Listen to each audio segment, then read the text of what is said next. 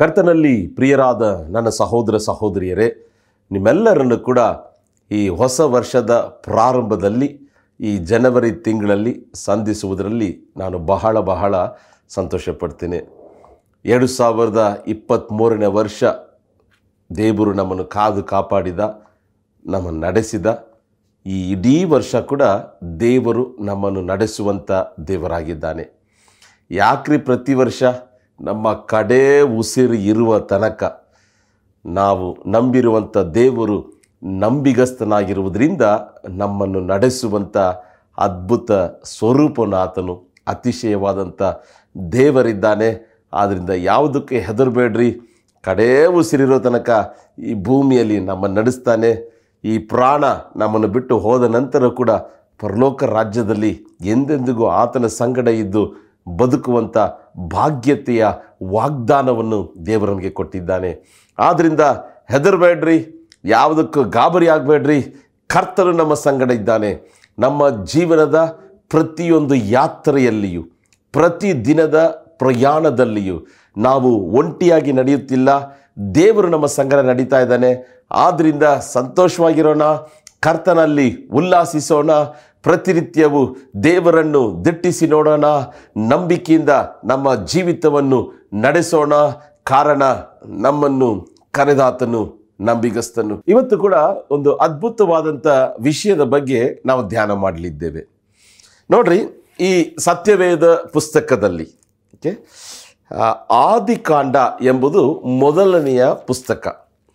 ಆದಿಕಾಂಡದಿಂದ ಪ್ರಕಟಣೆ ಅಲ್ವಾ? ಆದಿಕಾಂಡದಿಂದ ಮಲಾಕಿ 39 ಪುಸ್ತಕಗಳು ಹಳೆಯ ಒಡಂಬಡಿಕೆ. ಮತ್ತಾಯದಿಂದ ಪ್ರಕಟಣೆ 27 ಪುಸ್ತಕಗಳು ಹೊಸ ಒಡಂಬಡಿಕೆ. ಒಟ್ಟಾಗಿ 66 ಪುಸ್ತಕಗಳು ಈ ಸತ್ಯವೇದದಲ್ಲಿ ಕಾಣಲ್ಪಡುತ್ತದೆ. ಅದರಲ್ಲಿ ಮೊದಲನೆಯ ಪುಸ್ತಕ ಆದಿಕಾಂಡ, ಅಂದರೆ ಆಂಗ್ಲದಲ್ಲಿ ಜೆನಿಸಸ್ ಅಂತ ಹೇಳ್ತಾರೆ, ಅಂದರೆ ಪ್ರಾರಂಭ ಹೇಗಾಯಿತು. ಸೊ ಇದರಲ್ಲಿ ನಾವು ದೇವರ ಸೃಷ್ಟಿ, ಹೇಗೆ ಆತನು ಲೋಕವನ್ನು ಸೃಷ್ಟಿಸಿದ, ಹೇಗೆ ಆತನು ಸೂರ್ಯನನ್ನು, ಚಂದ್ರನನ್ನು, ನಕ್ಷತ್ರಗಳನ್ನು ಸೃಷ್ಟಿಸಿದ, ಹೇಗೆ ಆತನು ಪಕ್ಷಿಗಳನ್ನು, ಮೃಗಗಳನ್ನು ಸೃಷ್ಟಿಸಿದ, 6ನೇ ದಿನದಲ್ಲಿ ಹೇಗೆ ಆತನು ಮನುಷ್ಯನನ್ನು ಸೃಷ್ಟಿಸಿದ, 7ನೇ ದಿನದಲ್ಲಿ ಹೇಗೆ ಆತನು ವಿಶ್ರಮಿಸಿಕೊಂಡ ಎಂಬುದಾಗಿ ಎಲ್ಲವನ್ನು ಕೂಡ ಆದಿಕಾಂಡ ಮೊದಲನೇ ಅಧ್ಯಾಯ, 2ನೇ ಅಧ್ಯಾಯದಲ್ಲಿ ನಾವು ಓದುತ್ತೇವೆ. ಸೊ 5 ದಿನಗಳು ಎಲ್ಲವನ್ನು ಸೃಷ್ಟಿಸಿದ ನಂತರ ಆದಾಮನನ್ನು ತೋಟದ ಹೊರಗಡೆ ಹೋಗಿ ಆತನನ್ನು ಉಂಟು ಮಾಡಿ, ನಂತರ ತೋಟದ ಒಳಗೆ ತಂದು ಇದನ್ನು ನೀನು ಆಳ್ವಿಕೆ ಮಾಡು ಎಂಬುದಾಗಿ ಇಡೀ ಜಗತ್ತನ್ನೇ ಆದಾಮನ ಕರದಲ್ಲಿ ಕೊಟ್ಟ. ಮನುಷ್ಯನು ಒಂಟಿಯಾಗಿರುವುದು ಸರಿಯಲ್ಲ ಎಂಬುದಾಗಿ ಸರಿ ಬೀಳುವ ಸಹಕಾರಿಯಾಗಿ ಹವ್ವಳನ್ನು ದೇವರು ಮನುಷ್ಯನ ಪಕ್ಕೆ ಎಲುಬನ್ನು ತೆಗೆದು ಮನುಷ್ಯನು ಉಂಟು ಮಾಡಿದೆ ಎಂಬುದಾಗಿ ಆದಿಕಾಂಡ 1ನೇ ಅಧ್ಯಾಯ, 2ನೇ ಅಧ್ಯಾಯದಲ್ಲಿ ನಾವು ನೋಡ್ತೇವೆ. ಆಗ ಇವರನ್ನು ಆ ಏದೇನ್ ತೋಟದಲ್ಲಿ ದೇವರಿಟ್ಟ. ಈಗ ನಮಗೊಂದು ಪ್ರಶ್ನೆ ಇರ್ಬೋದು, ಏದೇನ್ ತೋಟ ಎಲ್ಲಿದೆ ಎಂಬುದಾಗಿ. ಓಕೆ, ಕೆಲವು ಸತ್ಯವೇದದ ಪರಿಣತರು ಹೇಳುವ ಪ್ರಕಾರ ಮಿಡಲ್ ಈಸ್ಟ್ ಅಲ್ವಾ, ಈ ಇರಾನ್, ಇರಾಕ್ ಆ ಪಕ್ಕದಲ್ಲೇ ಈ ಏದೇನ್ ತೋಟ ಇದ್ದಿರಬಹುದು ಎಂಬುದಾಗಿ ಒಂದು ರಿಸರ್ಚ್ನ ಕಾರ್ಯಗಳು ಹೇಳಲ್ಪಡುತ್ತದೆ. ಕಾರಣ ಏದೇನ್ ತೋಟದಲ್ಲಿ 4 ನದಿಗಳು ಹರಿತಾ ಇತ್ತು. ಅದರಲ್ಲಿ 2 ಟೈಗ್ರಿಸ್ ಮತ್ತು ಯುಫ್ರೆಟಿಸ್, ಈ 2 ನದಿಗಳು ಕೂಡ ಮಿಡ್ಲ್ ಈಸ್ಟಲ್ಲಿ ಕಾಣಲ್ಪಡ್ತಾ ಇದೆ. ಆದ್ದರಿಂದ ಏದೇನ್ ತೋಟ ಅಲ್ಲೇ ಇರಬಹುದು ಎಂಬುದಾಗಿ ಬೈಬಲ್ ಪರಿಣತರು ಹೇಳ್ತಾರೆ. ಸೊ ಎಲ್ಲಿತ್ತು ಎಂಬುದಾಗಿ ನಮಗೆ ಸರಿಯಾಗಿ ಗೊತ್ತಿಲ್ಲ. ಆದರೆ ಏದೇನ್ ತೋಟವನ್ನು ದೇವರು ಹೆಚ್ಚು ಕಮ್ಮಿ 6000 ವರ್ಷಗಳ ಹಿಂದೆ ಉಂಟು ಮಾಡಿದ. ಅದೊಂದು ಸುಂದರವಾದಂಥ ಒಂದು ತೋಟ ಅಲ್ವಾ. ಅಲ್ಲಿ ಮರಗಳಿರ್ತಿತ್ತು, ನದಿಗಳಿರ್ತಿತ್ತು, ನದಿಗಳಲ್ಲಿ ಮೀನುಗಳಿರ್ತಿತ್ತು, ಎಲ್ಲ ವಿಧವಾದಂಥ ಮೃಗಗಳಿರ್ತಿತ್ತು, ಪಕ್ಷಿಗಳಿರ್ತಿತ್ತು. ಅಲ್ಲಿ ಇಬ್ಬರೇ ಮಾತ್ರ, ಆದಾಮ ಹವ್ವಳು ಇಬ್ಬರು ಮಾತ್ರ ಅಲ್ಲಿ ಸೃಷ್ಟಿಸಲ್ಪಟ್ಟವರಾಗಿ ಮನುಷ್ಯರಾಗಿ ಅವರಲ್ಲಿ ಸಂಚರಿಸ್ತಾ ಇದ್ದರು. ಎಷ್ಟೊಂದು ಅದ್ಭುತವಾಗಿರ್ತಿತ್ತಲ್ಲ. ನನಗೆ ಅದನ್ನು ಯೋಚನೆ ಮಾಡಬೇಕಾದ್ರೆ ನನ್ನಲ್ಲಿ ಒಂದು ಸಂತೋಷ, ನನ್ನಲ್ಲಿ ಒಂದು ಯೋಚನೆ, ಏದೇನ್ ತೋಟ ಹೇಗಿದ್ದಿರ್ಬೋದು ಎಂಬುದಾಗಿ ನಮಗೆ ಕೂಡ ದೇವರು ಒಂದು ವೇಳೆ ಆತ್ಮಿಕ ದರ್ಶನದಲ್ಲಿ ತೋರಿಸಿದರೆ ಎಷ್ಟು ಸಂತೋಷ ಅಲ್ವಾ ಅಂತ ನನ್ನಲ್ಲಿ ಒಂದು ಆಸೆ. ಈಗ ನಾವು ನೋಡ್ತೀವಿ, ಬೆಂಗಳೂರಲ್ಲಿ ನೋಡ್ತೀರಾ, ಕಾರುಗಳು, ಬೈಕುಗಳು, ಎಲ್ಲಾದರೂ ಮರ ಇಟ್ಟಿದ್ರೆ ಆ ಮರ ಪೂರ್ತಿ ಧೂಳು. ಪಾಪ ಮರ ಎಷ್ಟು ಅಳುತ್ತದೆಯೋ ಗೊತ್ತಿಲ್ಲ. ಎಲ್ಲಿ ನೋಡಿದ್ರೂ ಕೂಡ ವಾಹನಗಳು, ಕಟ್ಟಡಗಳು, ಎಲ್ಲಾದರೂ ಸ್ವಲ್ಪ ದೂರ ಒಳ್ಳೆಯ ಒಂದು ವಾತಾವರಣ, ಮಾಲಿನ್ಯ ಇಲ್ಲದ ಒಂದು ಜಾಗ ಅಂದರೆ ಬೆಂಗಳೂರು ಬಿಟ್ಟು ಒಂದು 100 ಕಿಲೋಮೀಟ್ರ್ ಆ ಕಡೆ ಹೋದರೆ ಅಲ್ಲಿ ಕೂಡ ಈಗ ಎಲ್ಲ ಕೂಡ ಏನು ಮಾಡ್ತಿದ್ದಾರೆ, ರೈತರ ಭೂಮಿಯನ್ನು ಅವರು ಪರ್ಚೇಸ್ ಮಾಡಿ ಅಲ್ಲಿ ಮನೆ ಕಟ್ಕೊಳ್ಳೋದು, ಆ ಥರ ನಾನಾ ಕಾರ್ಯಗಳು ನಡೀತಾ ಇದೆ. ಆದರೆ ಏನೇನು ತೋಟ, ಸಮೃದ್ಧಿಯಾದಂಥ ಒಂದು ತೋಟ, ಅಲ್ಲಿ ಎಷ್ಟು ಸಂತೋಷ ಇದ್ದಿರ್ಬೋದು. ಅಲ್ಲಿ ದ್ವೇಷ ಇಲ್ಲ, ಕೋಪ ಇಲ್ಲ, ಉರಿ ಇಲ್ಲ, ಹೊಟ್ಟೆ ಕಿಚ್ಚು ಇಲ್ಲ, ಸಿಂಹ, ಕುರಿ ಎಲ್ಲ ಒಟ್ಟಿಗೆ ಜೀವಿಸ್ತಾ ಇತ್ತು. ಕಾರಣ ಪಾಪ ಇನ್ನೂ ಲೋಕದಲ್ಲಿ ಪ್ರವೇಶಿಸಲಿಲ್ಲ. ಪಾಪವೋ ಶಾಪವೋ ಯಾವುದು ಕೂಡ ಭೂಮಿಯಲ್ಲಿ ಕಾಣಲ್ಪಡಲಿಲ್ಲ. ಆ ರೀತಿಯಾದಂಥ ಅದ್ಭುತವಾದಂಥ ಒಂದು ಸ್ಥಳ ಏದೇನು ತೋಟ. ಇದೇ ಥರ ಇನ್ನೊಂದು ಆಳ್ವಿಕೆ ಬರ್ತಿದೆ ರೀ, ಅದು ಕ್ರಿಸ್ತನ 1000 ವರ್ಷದ ಆಳ್ವಿಕೆ. ಆ ಆಳ್ವಿಕೆಯಲ್ಲಿ ಕೂಡ ಇದೇ ರೀತಿಯಾಗಿ ಭಾಳ ಸಂತೋಷಕರವಾದಂಥ ಒಂದು ಸ್ಥಳವಾಗಿರ್ತದೆ. ನಾವು ಕ್ರಿಸ್ತನ ಸಂಗಡ 1000 ವರ್ಷ ಆಳ್ವಿಕೆ ಮಾಡಲು ದೇವರು ನಮಗೆ ಯೋಜನೆಗಳನ್ನು ಇಟ್ಟಿದ್ದಾನೆ. ಸೊ ನಾವು ಸ್ವಲ್ಪ ಕಲ್ಪನೆ ಮಾಡಿ ನೋಡೋಣ. ಏದೇನು ತೋಟದಲ್ಲಿ ಅನೇಕ ಮರಗಳು, ಒಂದು ವೇಳೆ ಮಾವಿನ ಮರ ಇದ್ದಿರ್ಬೋದು, ಒಂದು ವೇಳೆ ಆ್ಯಪಲ್ ಮರ ಇದ್ದಿರ್ಬೋದು, ತೆಂಗಿನಕಾಯಿನ ಮರ, ನಾನಾ ರೀತಿಯಾದಂಥ ಕಾಯಿ ಪಲ್ಯಗಳಿರುವಂಥ ಗಿಡಗಳು, ಬಳ್ಳಿಗಳು, ನದಿಗಳು, ಒಂದು ಕಡೆ ಭಾಳ ಸಂತೋಷವಾಗಿರ್ತಿತ್ತು ಅಲ್ವಾ. ಈಗ ನೋಡ್ರಿ, ಓಝೋನ್ ಆ ಲೇಯರಲ್ಲಿ ತೂತು ಬಿದ್ದಿದೆ. ಅದರಿಂದ ಸೂರ್ಯನ ಕಿರಣಗಳು, ಅದರಿಂದ ನಾಲ್ಕಾರು ಅನೇಕ ಬಾಧೆಗಳು ಎಂಬುದಾಗಿ ನಾಲ್ಕಾರು ಕಾರ್ಯಗಳನ್ನು ನಾವು ದಿನಪತ್ರಿಕೆಗಳು ಓದ್ತೀವಿ. ಆದರೆ ಆಗ ಮಾಲಿನ್ಯ ಇಲ್ಲ, ಆಗ ಯಾವ ಪಾಪವೂ ಇಲ್ಲ, ಶಾಪವೂ ಇಲ್ಲ, ಎಲ್ಲ ಕೂಡ ಸಂತೋಷವಾದಂಥ ಒಂದು ಜಾಗ. ಆ ಜಾಗದಲ್ಲಿ ಆದಾಮ ಹವ್ವಳು, ನೀವು ಫಲಭರಿತರಾಗಿರಿ ಎಂಬುದಾಗಿ ದೇವರು ಅವರನ್ನು ಆಶೀರ್ವದಿಸಿದ. ಅದು ಮಾತ್ರ ಅಲ್ಲ, ಇವರೊಟ್ಟಿಗೆ ಪ್ರತಿನಿತ್ಯವೂ ದೇವರು ಸಂಚರಿಸುತ್ತಿದ್ದ. ಇದನ್ನು ನೋಡಿದಂಥ ಒಬ್ಬನಿಗೆ ಇಷ್ಟವಾಗಲಿಲ್ಲ. ಅವನ ಹೆಸರೇ ಸೈತಾನ. ಏನಪ್ಪ, ಗಂಡ ಹೆಂಡತಿಯಾಗಿ ಇವರಿಬ್ಬರು ಅನ್ಯೋನ್ಯತೆಯಿಂದ ಇದ್ದಾರೆ. ಅದು ಮಾತ್ರ ಅಲ್ಲ, ಇವರಿಬ್ಬರು ದೇವರೊಟ್ಟಿಗೆ ಭಾಳವಾದಂಥ ಆತ್ಮಿಕವಾದಂಥ ಭಾಳ ಆಪ್ತ ಬಾಂಧವ್ಯದಲ್ಲಿದ್ದಾರೆ ಎಂಬುದಾಗಿ ಈ ಸೈತಾನ ಅಥವಾ ಲೂಸಿಫರ್ ನೋಡ್ತಾನೇ ಇದ್ದ. ಏದೇನು ತೋಟ ಉಂಟು ಮಾಡಿದ ನಂತರ ಆದಾಮ ಹವ್ವಳು ಎಷ್ಟು ವರ್ಷಗಳು ದೇವರೊಟ್ಟಿಗೆ ಸಂಚರಿಸಿದರು ಎಂಬುದಾಗಿ ನಮಗೆ ಸತ್ಯವೇದದಲ್ಲಿ ಬರೆಯಲ್ಪಡಲಿಲ್ಲ. ಆದರೆ ಆದಾಮ 130 ವರ್ಷ ಬಿದ್ದಾಗ ಸೇತ್ ಎಂಬುದಾಗಿ ಒಬ್ಬ ಮಗನನ್ನು ಆತನು ಹೆತ್ತನು ಎಂಬುದಾಗಿ ನಾವು ಸತ್ಯವೇದದಲ್ಲಿ ನಾವು ನೋಡ್ತೇವೆ. ಸೊ ಒಂದು ವೇಳೆ 100 ವರ್ಷಗಳು ದೇವರೊಟ್ಟಿಗೆ ಸಂಚರಿಸ್ಬೋದು, ಅದು ಏದೇನು ತೋಟದಲ್ಲಿ ಇರ್ಬೋದು, ನಮ್ಗೆ ಗೊತ್ತಿಲ್ಲ. 50 ವರ್ಷ, 60 ವರ್ಷ, ನಮಗೇನೂ ಗೊತ್ತಿಲ್ಲ. ಆದರೆ ಇದನ್ನು ಈ ಸೈತಾನನು ನೋಡ್ತಾನೇ ಇದ್ದ. ನೋಡ್ತಾ ಇದ್ದು ಏನು ಮಾಡ್ತಾನೆ, ನೀವು ಇದನ್ನೆಲ್ಲ ಏನು ಮಾಡಿರಿ ಅಂದರೆ, ಇವತ್ತಿನ ಸಂದೇಶ ಇನ್ನೂ ಆಳವಾಗಿ ನಾವು ತಿಳ್ಕೊಬೇಕಾದ್ರೆ ಆದಿಕಾಂಡ 1ನೇ ಅಧ್ಯಾಯ, 2ನೇ ಅಧ್ಯಾಯ, 3ನೇ ಅಧ್ಯಾಯವನ್ನು ಭಾಳ ಓದ್ರಿ. ಇದರಲ್ಲಿ ಎಷ್ಟು ಓದಿದ್ರೂ ಅಷ್ಟು ರಹಸ್ಯಗಳು ಇದರಲ್ಲಿ ಅಡಗಿದೆ. ಈಗ ಇವರಿಬ್ಬರು ಒಬ್ಬರಿಗೊಬ್ಬರು ಅನ್ಯೋನ್ಯತೆಯಿಂದ ಇದ್ದರು, ದೇವರೊಟ್ಟಿಗೆ ಒಂದು ಒಳ್ಳೆಯ ಆಪ್ತ ಬಾಂಧವ್ಯದಲ್ಲಿ ಇದ್ದರು. ಇದನ್ನು ನೋಡಿದಂಥ ಈ ಲೂಸಿಫರ್ಗೆ ಇಷ್ಟ ಇಲ್ಲ. ಇವತ್ತು ಕೂಡ ನೋಡ್ರಿ, ಒಂದು ಮನೆಯಲ್ಲಿ ಗಂಡ ಹೆಂಡತಿ ಭಾಳ ಸಂತೋಷವಾಗಿದ್ದರೆ ಏನಾದರೂ ಸಮಸ್ಯೆ ತರ್ತಾನೆ. ಒಂದು ಸಭೆಯಲ್ಲಿ ಪಾಸ್ಟರ್ ವಿಶ್ವಾಸಿಗಳು ಐಕ್ಯತೆಯಲ್ಲಿದ್ದರೆ ಏನಾದರೂ ಸಮಸ್ಯೆ ತರ್ತಾನೆ. ನಾವು ದೇವರೊಟ್ಟಿಗೆ ಐಕ್ಯತೆಯಾಗಿದ್ದರೆ ಏನಾದರೂ ಸಮಸ್ಯೆ ತರ್ತಾನೆ. ಯಾಕಂದರೆ ವಿಂಗಡಿಸುವುದು, ಬೇರ್ಪಡಿಸುವುದು, ಡಿವೈಡ್ ಮಾಡೋದು, ಅದೇ ಈ ಲೂಸಿಫರ್ನ ಮುಖ್ಯವಾದಂಥ ಕೆಲಸ. ಇದು ಎಲ್ಲಿ ಶುರುವಾಯಿತು? ಏದೇನು ತೋಟದಲ್ಲಿಯೇ ಶುರುವಾಯಿತು.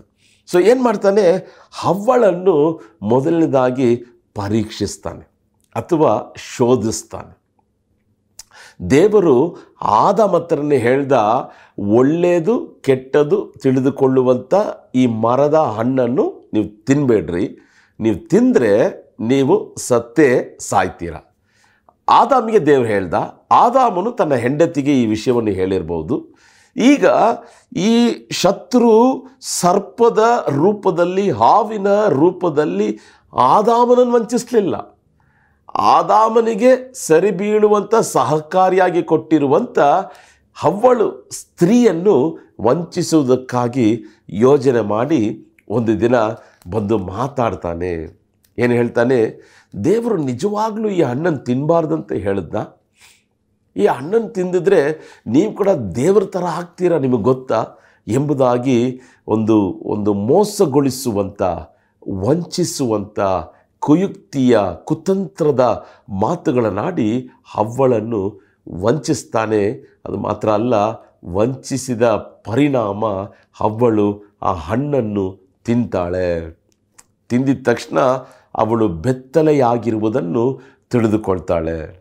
ಅದಾದ ನಂತರ ತನ್ನ ಗಂಡನಿಗೆ ಕೂಡ ಈ ಹಣ್ಣನ್ನು ಕೊಡ್ತಾಳೆ. ಅವನಾದರೂ ಹೇಳಿರ್ಬೋದಲ್ಲ ಬೇಡ ಅಂತ, ಅವನದನ್ನು ತಗೊಂಡು ತಿಂದ.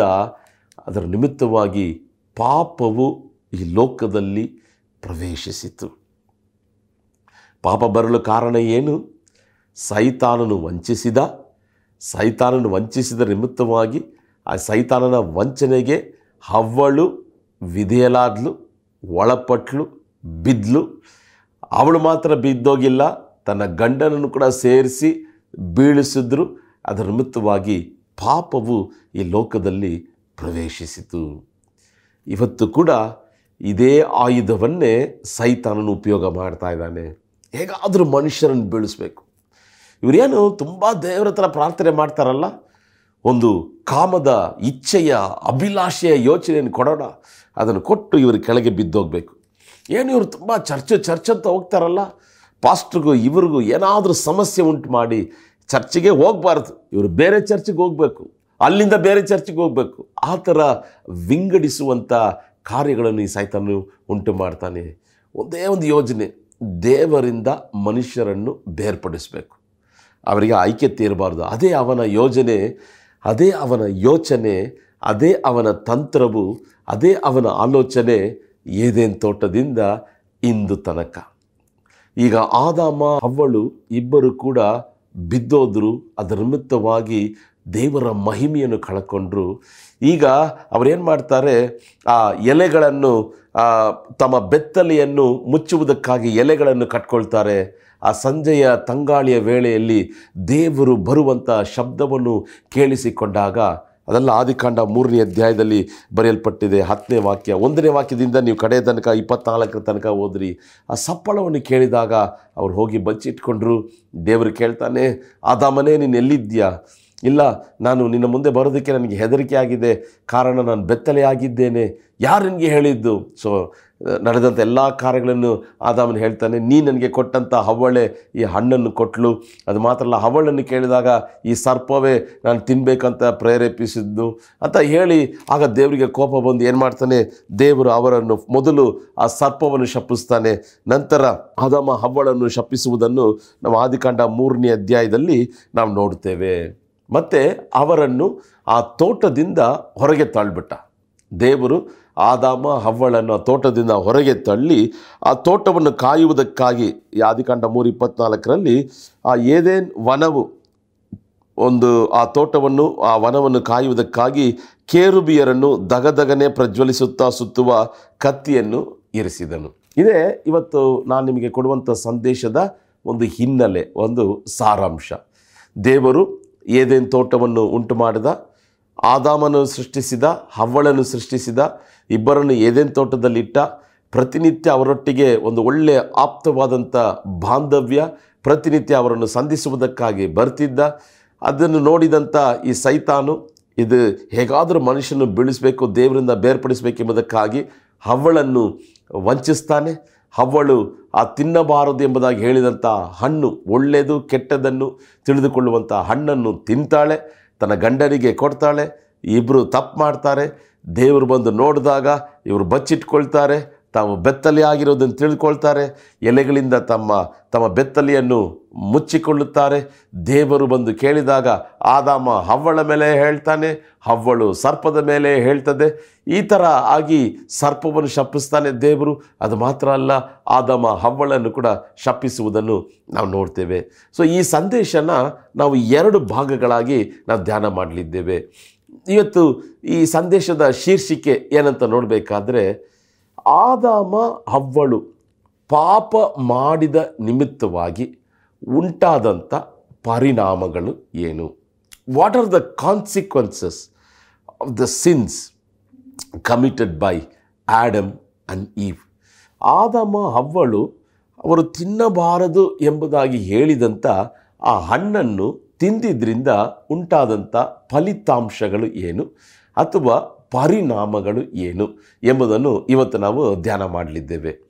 ಸೊ ನಮಗೆಲ್ಲ ಒಂದು ಸಾಮಾನ್ಯವಾದಂಥ ಒಂದು ಪ್ರಶ್ನೆ ಇದ್ದಿರ್ಬೋದು, ದೇವರು ಆದಾಮ ಹವ್ವಳನ್ನು ಉಂಟು ಮಾಡಿದ್ನಲ್ಲ, ಯಾಕೆ ಈ ಒಳ್ಳೆಯದು ಕೆಟ್ಟದ್ದು ಈ ಹಣ್ಣನ್ನು ತಿನ್ನಬಾರ್ದು ಅಂತ ಹೇಳಿರಬೇಕು? ಅಥವಾ ಯಾಕೆ ಆ ಮರವನ್ನು ಆ ವನದಲ್ಲಿ ಅಥವಾ ತೋಟದಲ್ಲಿ ದೇವರು ಇಟ್ಟ? ಅದನ್ನು ಬಚ್ಚಿಟ್ಟಿರ್ಬೋದಲ್ಲ. ಯಾಕೆ ಸೈತಾನನ್ನು ಪ್ರೇರೇಪಿಸುವುದಕ್ಕಾಗಿ ದೇವರ ಅನುಮತಿ ಕೊಟ್ಟ? ಯಾಕೆ ಆ ಸೈತಾನನು ಸರ್ಪದ ರೂಪದಲ್ಲಿ ಏದೇನು ತೋಟಕ್ಕೆ ಬರುವುದಕ್ಕೆ ಅನುಮತಿ ಕೊಟ್ಟ? ಒಂದು ವೇಳೆ ದೂರ ಇಟ್ಟಿರ್ಬೋದಲ್ಲ.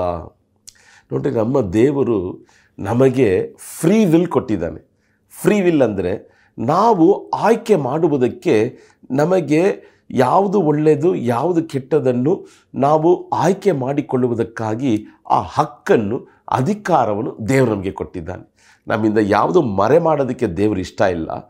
ದೇವರ ಒಂದು ಯೋಚನೆ ಏನಂತ ನೋಡಬೇಕಂದ್ರೆ, ಕೆಟ್ಟದನ್ನು ನಿರಾಕರಿಸಿ ನನ್ನ ಮಕ್ಕಳು ನನ್ನನ್ನು ಪ್ರೀತಿಸಬೇಕು. ದೇವರ ಆ ಪ್ಲ್ಯಾನ್ ಏನಿತ್ತಂದರೆ, ಆದಾಮ ಹವ್ವಳು ಸೈತಾನನಿಂದ ವಂಚಿಸಲ್ಪಟ್ಟಿದ್ದರೂ ಕೂಡ ಅದಕ್ಕೆ ನೋ ಅಂತ ಹೇಳಿ ನನ್ನನ್ನು ಪ್ರೀತಿಸಬೇಕು. ಅದೇ ರೀತಿ ದೇವರು ನಮಗೆ ಕೊಟ್ಟಿರುವಂಥ ಆ ಫ್ರೀ ವಿಲ್, ಉಚಿತವಾಗಿ ನಾವು ಆಯ್ಕೆ ಮಾಡುವಂಥ ಆ ಮನೋಚಿತ್ತವನ್ನು ದೇವರು ನಮಗೆ ಅನುಗ್ರಹಿಸಿದ್ದಾನೆ. ನಾವು ಚೂಸ್ ಮಾಡಿಕೊಳ್ಳುವುದಕ್ಕೆ, ನಾವು ಆರಿಸಿಕೊಳ್ಳುವುದಕ್ಕೆ, ಕೆಟ್ಟದನ್ನು ನಿರಾಕರಿಸಿ ಒಳ್ಳೆಯದನ್ನು ಆರಿಸಿಕೊಳ್ಳುವುದಕ್ಕಾಗಿ ದೇವರು ನಮಗೆ ಆ ಹಕ್ಕನ್ನು ಕೊಟ್ಟಿದ್ದಾರೆ, ಅಧಿಕಾರವನ್ನು ಕೊಟ್ಟಿದ್ದಾರೆ. ಒಂದೇ ರೀತಿಯಲ್ಲಿ ದೇವರನ್ನೇ ನಾವು ಪ್ರೀತಿಸಬೇಕೆಂಬುದಾಗಿ ಅಲ್ಲ, ಕೆಟ್ಟದನ್ನು ನಿರಾಕರಿಸಿ ಸೈತಾನನ್ನು ಲಯಪಡಿಸಿ ಒಳ್ಳೆಯದನ್ನು ಆರಿಸಿಕೊಳ್ಳುವುದಕ್ಕಾಗಿ ದೇವರು ನಮಗೆ ಆ ಹಕ್ಕನ್ನು ಆತನು ಕೊಟ್ಟಿದ್ದಾನೆ. ಸರಿ, ಈ ಆದಾಮ ಹವ್ವಳು ಬಿದ್ದಿದ್ದರಿಂದ ಅವರು ಏನೆಲ್ಲ ಕಳ್ಕೊಂಡ್ರು ಅಥವಾ ಅವರು ಪಾಪ ಮಾಡಿದ ನಿಮಿತ್ತವಾಗಿ ಉಂಟಾದಂಥ ಪರಿಣಾಮಗಳು ಏನು, ಫಲಿತಾಂಶಗಳು ಏನು ಎಂಬುದನ್ನು ನಾವು ಮೊದಲು ಒಂದು 7 ಅಂಶಗಳಾಗಿ ನಾವು ಧ್ಯಾನ ಮಾಡಲಿದ್ದೇವೆ. ಒಂದು ವೇಳೆ ಇವತ್ತು ಸಮಯ ಇರುವ ತನಕ ನಾನು 2 ಅಥವಾ 3 ಅಂಶಗಳನ್ನು ಹಂಚಿಕೊಳ್ತೇನೆ, ಅಥವಾ 1 ಅಥವಾ 2 ಅಂಶಗಳನ್ನು ಇವತ್ತು ನಾನು ಹಂಚಿಕೊಳ್ತೇನೆ. ಮುಂದಿನ ಭಾಗದಲ್ಲಿ ಉಳಿದ 5 ಅಂಶಗಳನ್ನು ಅಥವಾ 4 ಅಂಶಗಳನ್ನು ನಾನು ಹಂಚಿಕೊಳ್ಳಲು ಬಯಸ್ತೇನೆ. 7 ಅಂಶಗಳನ್ನು ನಾವು ಧ್ಯಾನ ಮಾಡಲಿದ್ದೇವೆ. ಮೊದಲನೇದಾಗಿ, ಇವರು ಪಾಪ ಮಾಡಿದ ನಿಮಿತ್ತವಾಗಿ ದೇವರು ಹೇಳಿದ ಮಾತನ್ನು ಕೇಳದೆ ಇದ್ದಿದ್ದರಿಂದ ಅವಿಧೇಯತನದ ಪರಿಣಾಮವಾಗಿ ಮೊದಲನೇದಾಗಿ ಇವರು ನಂಬಿಕೆಯನ್ನು ಅಥವಾ ಧೈರ್ಯವನ್ನು ಕಳಕೊಂಡರು. ನಂಬಿಕೆ ಧೈರ್ಯವನ್ನು ಕಳ್ಕೊಂಡ್ರೆ ಏನುಂಟಾಗ್ತದೆ? ಹೆದರಿಕೆ ಉಂಟಾಗ್ತದೆ. ಇವರು ಮೊದಲದಾಗಿ ಏನು ಕಳ್ಕೊಂಡ್ರು? ಆ ಧೈರ್ಯವನ್ನು ಕಳ್ಕೊಂಡ್ರು.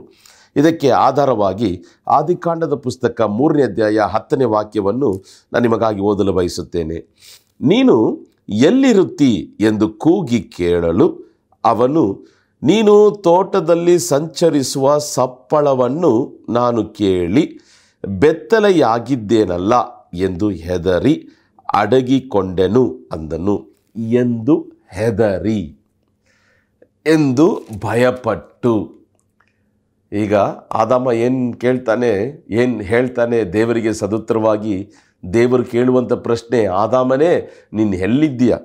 ಅದಕ್ಕೆ ಆದಾಮನ್ ಹೇಳ್ತಾನೆ, ನೀನು ತೋಟದಲ್ಲಿ ಬರುವಂಥ ಆ ಶಬ್ದ ಕೇಳಿತು, ಆ ಸಪ್ಪಳ ಕೇಳಿತು, ಅದನ್ನು ಕೇಳಿ ನಾನು ಹೆದರಿ ಬಚ್ಚಿಟ್ಟುಕೊಂಡಿದ್ದೇನೆ, ನಾನು ಅಡಗಿಕೊಂಡಿದ್ದೇನೆ. ಭಯ ಮನುಷ್ಯನ ಹೃದಯದಲ್ಲಿ ಉಂಟಾಯಿತು. ಧೈರ್ಯವು, ನಂಬಿಕೆಯು, ನಿರೀಕ್ಷೆಯು ಇದ್ದಂಥ ಅವರ ಜೀವಿತದಲ್ಲಿ ಈಗ ಅದನ್ನೆಲ್ಲ ಕಳ್ಕೊಂಡು ಹೆದರಿಕೆಯು, ದಿಗಿಲು, ಭಯವು ಉಂಟಾಯಿತು. ಪಾಪ ಮಾಡುವಂಥ ಪ್ರತಿಯೊಬ್ಬ ಮನುಷ್ಯನ ಹೃದಯದಲ್ಲಿ ನಂಬಿಕೆ ಇರೋದಿಲ್ಲ. ತಪ್ಪು ಮನಸ್ಸಾಕ್ಷಿ ಅವನ ಹೃದಯವನ್ನು ಬಾಧಿಸ್ತದೆ. ಸಮಾಧಾನ ಇರೋದಿಲ್ಲ. ನಾಳೆಯ ದಿನದ ಬಗ್ಗೆ ನಿರೀಕ್ಷೆ ಇರುವುದಿಲ್ಲ. ಒಂದು ಸಂತೋಷ ಇರುವುದಿಲ್ಲ. ಒಂದು ನಂಬಿಕೆ ಇರುವುದಿಲ್ಲ. ಧೈರ್ಯವಿರುವುದಿಲ್ಲ. ಅದಕ್ಕೆ ಬದಲಾಗಿ ಆದಾಮನಿಗೆ ಉಂಟಾದಂಥ ಅದೇ ರೀತಿಯಾದಂಥ ಹೆದರಿಕೆ ಉಂಟಾಗುತ್ತದೆ. ಏನನ್ನು ಕಳ್ಕೊಂಡ ಮನುಷ್ಯನು? ನಂಬಿಕೆ, ಧೈರ್ಯ, ನಿರೀಕ್ಷೆಯನ್ನು ಕಳ್ಕೊಂಡ. ಏನು ಹೊಂದಿಕೊಂಡ? ಹೆದರಿಕೆ, ಭಯವು, ದಿಗಿಳು, ಆತಂಕ ಇದೆಲ್ಲವನ್ನು ಅವನ ಜೀವನದಲ್ಲಿ ಅವನು ಹೊಂದಿಕೊಂಡ. ಮೊದಲನೇದಾಗಿ ಆದಾಮ ಹವ್ವಳು ಪಾಪ ಮಾಡಿದ್ರ ನಿಮಿತ್ತವಾಗಿ ಅವರ ಹೃದಯದಲ್ಲಿ ಭಯ ಹುಟ್ಟಿತು. ಇವತ್ತು ಕೂಡ ನನ್ನ ಪ್ರಿಯ ಸಹೋದರ, ನನ್ನ ಪ್ರಿಯ ಸಹೋದರಿಯೇ, ನಿನ್ನ ಹೃದಯದಲ್ಲಿ ಭಯ ಇರುವುದಕ್ಕೆ ಕಾರಣವೇನು? ಯಾವುದೋ ಒಂದು ತಪ್ಪು ಮಾಡಿದೆಯಾ? ದೇವರ ಪ್ರಸನ್ನತೆ ಬರುವಾಗ ಒಂದು ಹೆದರಿಕೆ, ಅಯ್ಯೋ ಭಯಂಕರವಾದಂಥ ಒಂದು ಹೆದರಿಕೆ, ಆ ರೀತಿಯಾದಂಥ ಹೆದರಿಕೆ ನಿನ್ನಲ್ಲಿ ಕಾಣಲ್ಪಡ್ತಿದೆಯಾ? ಅಥವಾ ದೇವರು ಬರುತ್ತಿರಬೇಕಾದ್ರೆ, ಸಭೆಗೆ ಹೋಗಬೇಕಾದ್ರೆ, ದೇವ ಮನುಷ್ಯರನ್ನು ಸಂಧಿಸಬೇಕಾದ್ರೆ ನಮ್ಮಲ್ಲಿ ಧೈರ್ಯವು, ನಂಬಿಕೆಯು, ಸಮಾಧಾನವು ಕಾಣಲ್ಪಡ್ತಿದೆಯಾ? ಕೆಲವರು ನೋಡ್ರಿ, ನನಗೆ ಕೆಲವರಿಗೆ ಪ್ರಾರ್ಥನೆ ಮಾಡಬೇಕಾದ್ರೆ ಗೊತ್ತಾಗತ್ತೆ, ಅವ್ರಿಗೆ ತಲೆ ಮೇಲೆ ಕೈ ಇಟ್ಟು ಪ್ರಾರ್ಥನೆ ಮಾಡಬೇಕಾದ್ರೆ ಅವರಿಗೆ ಹೆದರಿಕೆ ಇರ್ತದೆ. ಏನು ಗೊತ್ತಾ ಹೆದರಿಕೆ? ನನಗೆ ದೇವರಾತ್ಮ ಸ್ಪಷ್ಟವಾಗಿ ಕಾರ್ಯಗಳನ್ನು ತೋರಿಸ್ಕೊಡ್ತಾನೆ. ಅಯ್ಯೋ, ನಾನು ಮಾಡಿದಂಥ ಪಾಪಗಳನ್ನು ಈ ಸೇವಕರಿಗೆ ದೇವರು ಹೇಳ್ಬಿಡ್ತಾನೋ? ನಾನು ಮಾಡಿದಂಥ ಪಾಪಗಳು, ದೇವರಿಗೆ ವಿರುದ್ಧವಾಗಿ ಹೋದಂಥ ಜಾಗಗಳು, ತಪ್ಪುಗಳು, ಎಷ್ಟೋ ಅಕ್ರಮಗಳು, ಅನೀತಿಗಳು, ಅಧರ್ಮಗಳು ನಾನು ಮಾಡಿದ್ನಲ್ಲ, ಅದನ್ನೆಲ್ಲ ದೇವರವರಿಗೆ ತೋರಿಸ್ಕೊಟ್ಬಿಡ್ತಾನೋ ಎಂಬುದಾಗಿ ಒಂದು ಹೆದರಿಕೆ ಇರುತ್ತದೆ. ಆದರೆ ಪಾಪ ಮಾಡದಿರುವಂಥ ಮನುಷ್ಯನಿಗೆ ಧೈರ್ಯವು, ನಂಬಿಕೆಯು, ನಿರೀಕ್ಷೆಯು ಕಾಣಲ್ಪಡ್ತದೆ. ಸೊ ಇವರು ಆದಾಮ ಹವ್ವಳು ತಪ್ಪು ಮಾಡಿದರ ನಿಮಿತ್ತವಾಗಿ ಧೈರ್ಯವನ್ನು ಕಳ್ಕೊಂಡ್ರು. ಹೊಂದಿಕೊಂಡಿದ್ದು ಏನು? ಹೆದರಿಕೆ. ಹೆದರಿಕೆ. ಇವತ್ತು ಲೋಕದಲ್ಲಿರುವಂಥ ಅನೇಕ ಜನರು ಭಯದಲ್ಲಿ ಜೀವಿಸ್ತಿದ್ದಾರೆ, ಹೆದರಿಕೆಯಲ್ಲಿ ಜೀವಿಸ್ತಿದ್ದಾರೆ. ರಾತ್ರಿ ನಿದ್ರೆ ಇಲ್ಲ, ಅದಕ್ಕೆ ಎಣ್ಣೆ ಹೊಡೆಯೋದು. ಹೃದಯದಲ್ಲಿ ಸಮಾಧಾನ ಇಲ್ಲ, ಬಾರು, ಡ್ಯಾನ್ಸ್ ಕ್ಲಬ್ಗಳಿಗೆ ಹೋಗೋದು. ಮನಸ್ಸಲ್ಲಿ ನೆಮ್ಮದಿ ಇಲ್ಲ, ಆದ್ದರಿಂದ ಮಾದಕ ವಸ್ತುಗಳನ್ನು ಉಪಯೋಗಿಸುವುದು. ತಮ್ಮ ಮನಸ್ಸಲ್ಲಿ ಭಯಂಕರವಾದಂಥ ಗಲಿಬಿಲಿಗಳು ತುಂಬಲ್ಪಟ್ಟಂಥ ಆತಂಕ, ಭಯವು ಕಾರಣ ಪಾಪ. ಒಬ್ಬ ಮನುಷ್ಯನು ತಪ್ಪು ಮಾಡುವಾಗ ಅವನ ಹೃದಯದಲ್ಲಿರುವಂಥ ನಂಬಿಕೆ, ಧೈರ್ಯವು, ನಿರೀಕ್ಷೆಯು ಹೊರಟೋಗಿ ಹೆದರಿಕೆ ತುಂಬಲ್ಪಡುತ್ತದೆ. ಅದೇ ಈ ಆದಾಮ ಹವ್ವಳಿಗೆ ಉಂಟಾಯಿತು. ದೇವರ ಮುಂದೆ ಬಂದು ನಿಂತುಕೊಳ್ಳುವುದಕ್ಕೆ ಧೈರ್ಯವಿಲ್ಲ, ಧೈರ್ಯವಿಲ್ಲ. ಕಾರಣ, ನಮ್ಮ ದೇವರು ಪರಿಶುದ್ಧವುಳ್ಳ ದೇವರು. ಆತನನ್ನು ಆರಾಧಿಸುವರು ಪರಿಶುದ್ಧ ಹೃದಯದಿಂದ ಆರಾಧಿಸಬೇಕು.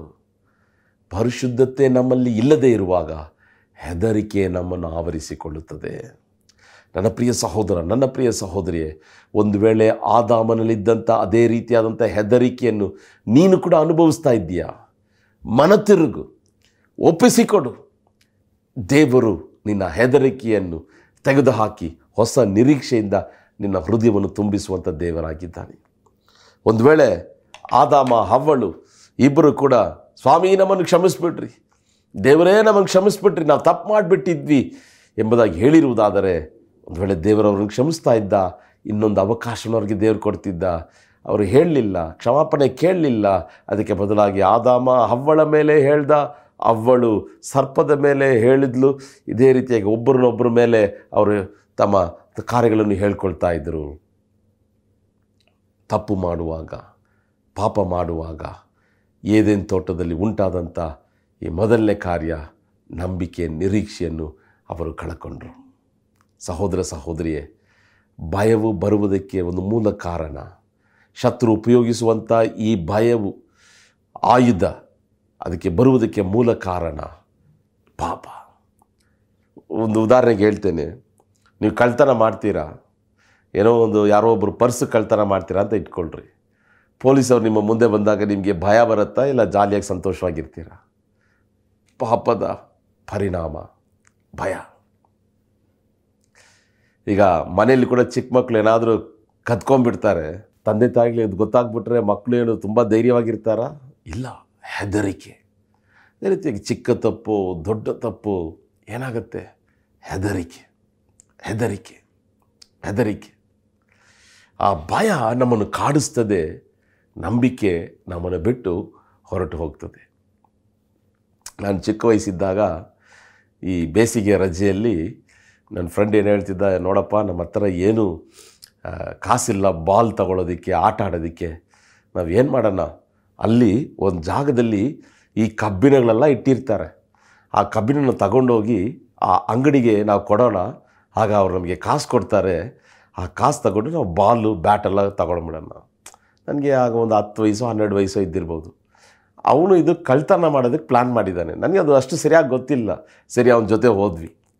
ಅಲ್ಲಿ ಬೇರೆ ಯಾರೋ ಒಂದು ಜಾಗದಲ್ಲಿ ಇಟ್ಟಿದ್ದ ಕಬ್ಬಿಣಗಳು, ಆ ಚಿಕ್ಕ ಚಿಕ್ಕ ತುಂಡುಗಳನ್ನು ತಗೊಂಡು ನಾವು ಬರ್ತಿರ್ಬೇಕಾದ್ರೆ ಆ ಓನರ್ಗೆ ಗೊತ್ತಾಗ್ಬಿಡ್ತು. ನಮ್ಮನ್ನು ಹಿಂದಟ್ಟಿಸ್ಕೊಂಡು ಓಡಿಸ್ಕೊಂಡು ಬಂದರು. ನಾವೆಲ್ಲ ಅಲ್ಲೇ ಬಿಸಾಡಿ ಓಡಿ ಬಂದ್ವಿ ನೋಡ್ರಿ.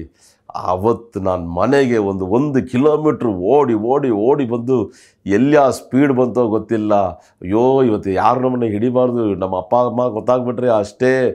ಓಡಿ ಬಂದು ಮನೆಗೆ ಸೇರ್ಕೊಂಬಿಟ್ಟು ನಾನು ಏನು ಮಾಡಿದೆ, ನಾನು ಟೀ ಶರ್ಟೆಲ್ಲ ಚೇಂಜ್ ಮಾಡ್ಕೊಂಬಿಟ್ಟೆ. ಮನೆ ಬಿಟ್ಟು ಬರಲೇ ಇಲ್ಲ. ಮನಸ್ಸಲ್ಲಿ ಅದು ಇವತ್ತು ನನಗೆ ಯಾಕೆ ಇದು ಅಷ್ಟು ಹೆದರಿಕೆ, ಭಯ. ಅಯ್ಯೋ, ಯಾರಾದರೂ ಮನೆಗೆ ಹುಡ್ಕೊಂಡು ಬಂದುಬಿಟ್ಟು ನಾ ಕಳ್ಳ ಅಂತ ಹಿಡ್ಕೊಂಡು ಹೋಗ್ಬಿಟ್ರೆ ಏನಂತ ನಾನು ರಕ್ಷಣೆ ಹೊಂದಿದ್ದಾಗ ಅದಕ್ಕೆಲ್ಲಕ್ಕೂ ಕ್ಷಮಾಪಣೆ ಕೇಳಿದೆ. ನೋಡ್ರಿ, ಆ ಭಯ ಬಂದರೆ ಒಬ್ಬ ಮನುಷ್ಯನ ಹೃದಯದಲ್ಲಿ ಸಮಾಧಾನ ಇರಲ್ಲ, ಸಂತೋಷ ಇರೋದಿಲ್ಲ. ದೇವ್ರ ಬಂದು ಕರಿಬೇಕಾದ್ರೆ, ದೇವ್ರ ಬಂದು ಕೂಗಬೇಕಾದ್ರೆ ಆದಾಮ ಹವ್ವಳ ಹೃದಯದಲ್ಲಿ ಭಯ ತುಂಬಲ್ಪಟ್ಟಿತು. ಕಾರಣ, ಅವರು ಧೈರ್ಯವನ್ನು ಕಳ್ಕೊಂಡ್ರು. ಸೊ ಇವತ್ತು ಸಮಯ ಕಡಿಮೆ ಆಗಿರೋದ್ರಿಂದ ನಾನು ಒಂದು ಹಿನ್ನೆಲೆ ಮತ್ತು ಮೊದಲನೇ ಅಂಶವನ್ನು ಮಾತ್ರ ನಾನು ಹಂಚಿಕೊಂಡೆ.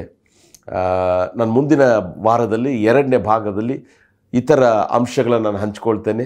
ಅವರು ಏನೆಲ್ಲ ಬೇರೆ ಕಳ್ಕೊಂಡ್ರು, ದೇವರ ಪ್ರಸನ್ನತೆ ಕಳ್ಕೊಂಡ್ರು, ದೇವರ ಮಹಿಮೆಯನ್ನು ಕಳ್ಕೊಂಡ್ರು, ದೇವರ ಆಶೀರ್ವಾದಗಳನ್ನು ಕಳ್ಕೊಂಡ್ರು, ದೇವರೊಟ್ಟಿಗಿರುವಂಥ ಐಕ್ಯತೆಯನ್ನು ಕಳ್ಕೊಂಡ್ರು, ಆ ಬಾಂಧವ್ಯವನ್ನು ಕಳ್ಕೊಂಡ್ರು.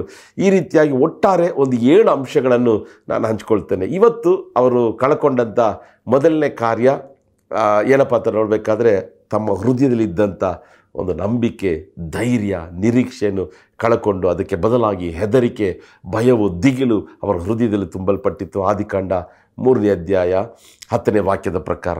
ಸೊ ನೀವೇನು ಮಾಡಿ, ಈ ವರ್ಷದ ಪ್ರಾರಂಭದಲ್ಲಿ ನಾವಿದ್ದೇವಲ್ಲ, ಈ ಆದಿಕಾಂಡ ಓದ್ರಿ, ಈ 3 ಅಧ್ಯಾಯಗಳನ್ನು ಓದ್ರಿ. ಎಷ್ಟೋ ವಿಷಯಗಳು ದೇವರು ನಮಗೆ ಹೇಳ್ಕೊಡ್ತಾನೆ ಅಲ್ವಾ. ದೇವರ ಸೃಷ್ಟಿ ಅಷ್ಟು ಅದ್ಭುತವಾಗಿದೆ. ಸರಿನಾ? ಸೊ ಮುಂದಿನ ವಾರ ನಾವು ಸಂಧಿಸೋಣ. 2ನೇ ಭಾಗದಲ್ಲಿ ಇತರ ಅಂಶಗಳನ್ನು ನಾನು ಹಂಚ್ಕೊಳ್ತೇನೆ. ಕಣ್ಗಳನ್ನು ಮುಚ್ಚಿ ಪ್ರಾರ್ಥಿಸೋಣ. ನಮ್ಮನ್ನು ಪ್ರೀತಿಸುವಂಥ ಪರಲೋಕದ ತಂದೆಯೇ, ಒಳ್ಳೆಯ ದಿನಕ್ಕಾಗಿ ಸಮಯಕ್ಕಾಗಿ ಸ್ತೋತ್ರಪ್ಪ. ದೇವರೇ, ಆದಾಮ ಹವ್ವಳನ್ನು ನೀನು ಉಂಟು ಮಾಡಿ ಎದೆನ್ ತೋಟದಲ್ಲಿಟ್ಟೆ.